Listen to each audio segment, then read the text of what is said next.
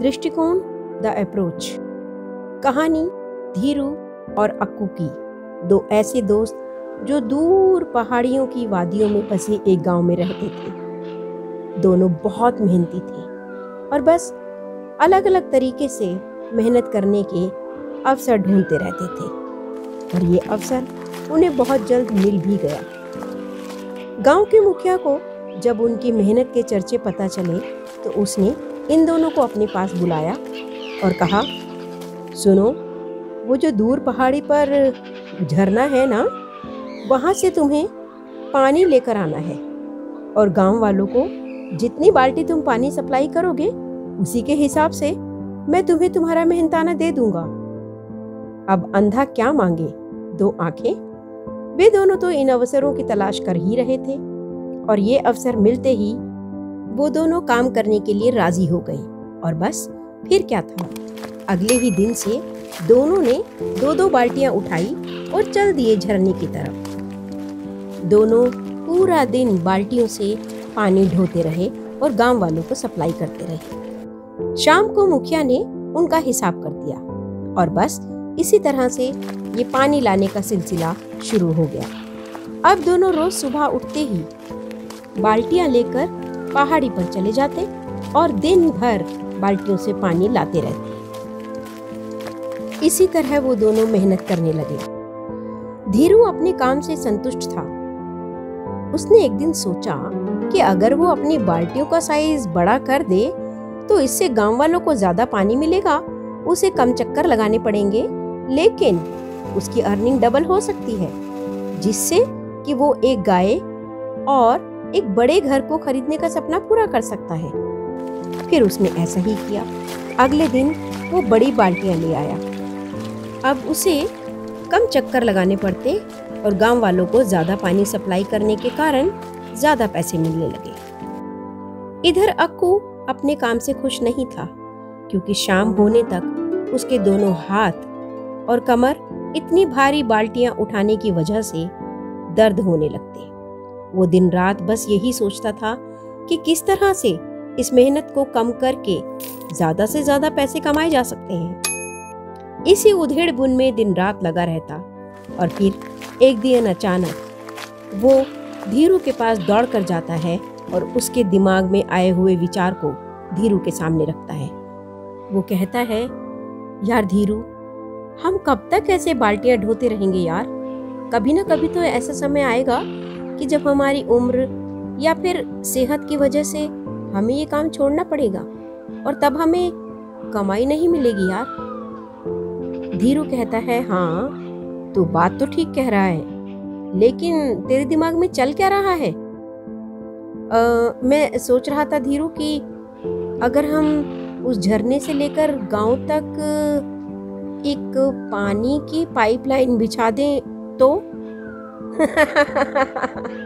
पागल हो गया है तू, धीरू उस पर चिल्लाता है, क्योंकि उसे उसकी हरकत बचकाना लगती है और कहता है, तुझे पता भी है ये पाइपलाइन बिछाने में हमें वर्षों लग जाएंगे और इतनी मेहनत करनी पड़ेगी। तब तक के लिए मेरे सपनों का क्या? ना भाई, मुझे तो तू माफ ही कर, मैं तो अपनी बड़ी बाल्टियों से ही खुश हूँ।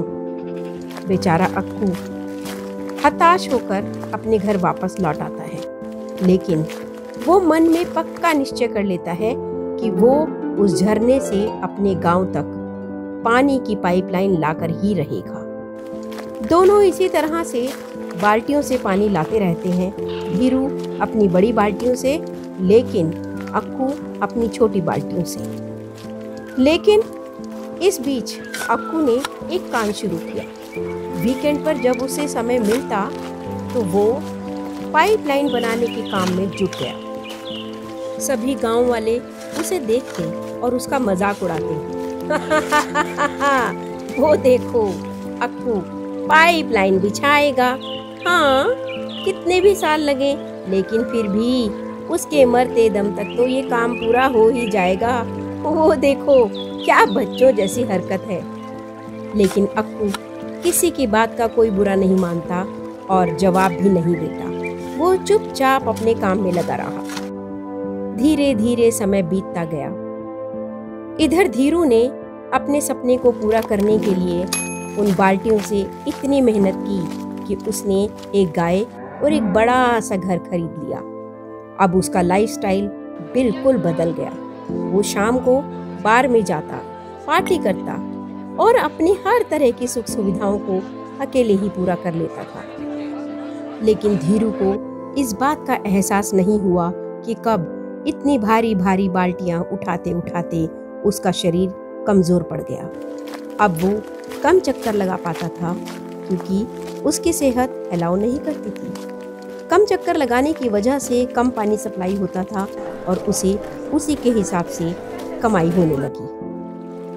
और इधर अक्कू बिना किसी की सहायता के, बिना किसी को जवाब दिए लगातार पाइपलाइन बनाने के काम में लगा रहा। वो कहते हैं ना कि तैयारी इतनी खामोशी से करो कि जब सफलता मिले तो शोर मचा दो। बस ऐसा ही हुआ। अक्कू की मेहनत सफल हो गई और उसने झरने से लेकर अपने गांव तक एक पाइपलाइन बिछा दी। अब उसे बाल्टियां ढोने की ज़रूरत नहीं थी। वो दिन भर आराम करता, पार्टी करता। उसका लाइफस्टाइल एकदम बदल गया और गांव वालों को जब जहां जितना मर्जी पानी उन्हें चाहिए वो ले लेते थे और उसी के हिसाब से मुखिया बहुत खुश था और अक्कू की कमाई डबल, ट्रिपल और बहुत ज़्यादा हो गई। असल में हमारी जो जिंदगी है ना, वो भी इन दोनों की तरह ही है। धीरू ने अपने लाइफस्टाइल को बदलने के लिए अपनी बाल्टी के आकार को बड़ा किया। धीरू की तरह ही हम लोग एक काम करते हैं, उसके साथ ही दूसरा काम और तीसरा और फिर शायद चौथा भी। लेकिन दोस्तों, हम ये भूल जाते हैं कि हमारे पास पूरे दिन में सिर्फ चौबीस घंटे ही होते हैं और इन पूरे चौबीस घंटों में काम करना संभव नहीं है।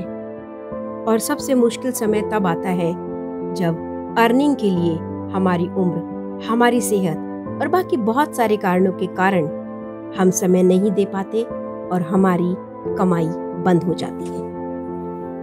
अगर हम अक्की के दृष्टिकोण को देखें तो उसने अपने थोड़े से पैसों के बदले में सारा समय नहीं दिया, बल्कि उसने थोड़ा सा समय पाइपलाइन के निर्माण के कार्य में लगाया क्योंकि उसे मालूम था कि इस पाइपलाइन के जरिए उसे ज्यादा पैसे मिलेंगे। उसे पता था कि किसी दिन शायद उम्र या बिगड़ती हुई सेहत के कारण वो अर्निंग नहीं कर पाएगा। उसे ये भी पता था कि पाइपलाइन के विचार को कार्य में बदलने के लिए ही बस उसे मेहनत करनी पड़ेगी और पाइपलाइन के बन जाते ही उसे सिर्फ पानी के बहाव की तरफ ध्यान देना होगा। और यही उसने किया भी। उसने हमें सिखाया कि कैसे अर्निंग के लिए हम हमेशा अपना पूरा समय दें, ये मुमकिन नहीं है। इसके कई और भी तरीके हैं। अब आप ही बताइए, क्या आप धीरू की तरह पैसे कमाने के लिए अपना सारा समय देना चाहते हैं या फिर आप भी अक्की की तरह काम करना चाहते हैं? तो दोस्तों, आप भी एक पाइपलाइन का निर्माण आज ही कर सकते हैं। जरूरत है बस एक पॉजिटिव एटीट्यूड और सही दृष्टिकोण की। तो आप भी अपनी लाइफस्टाइल को चेंज करने के लिए एक पाइपलाइन का निर्माण आज ही कीजिए।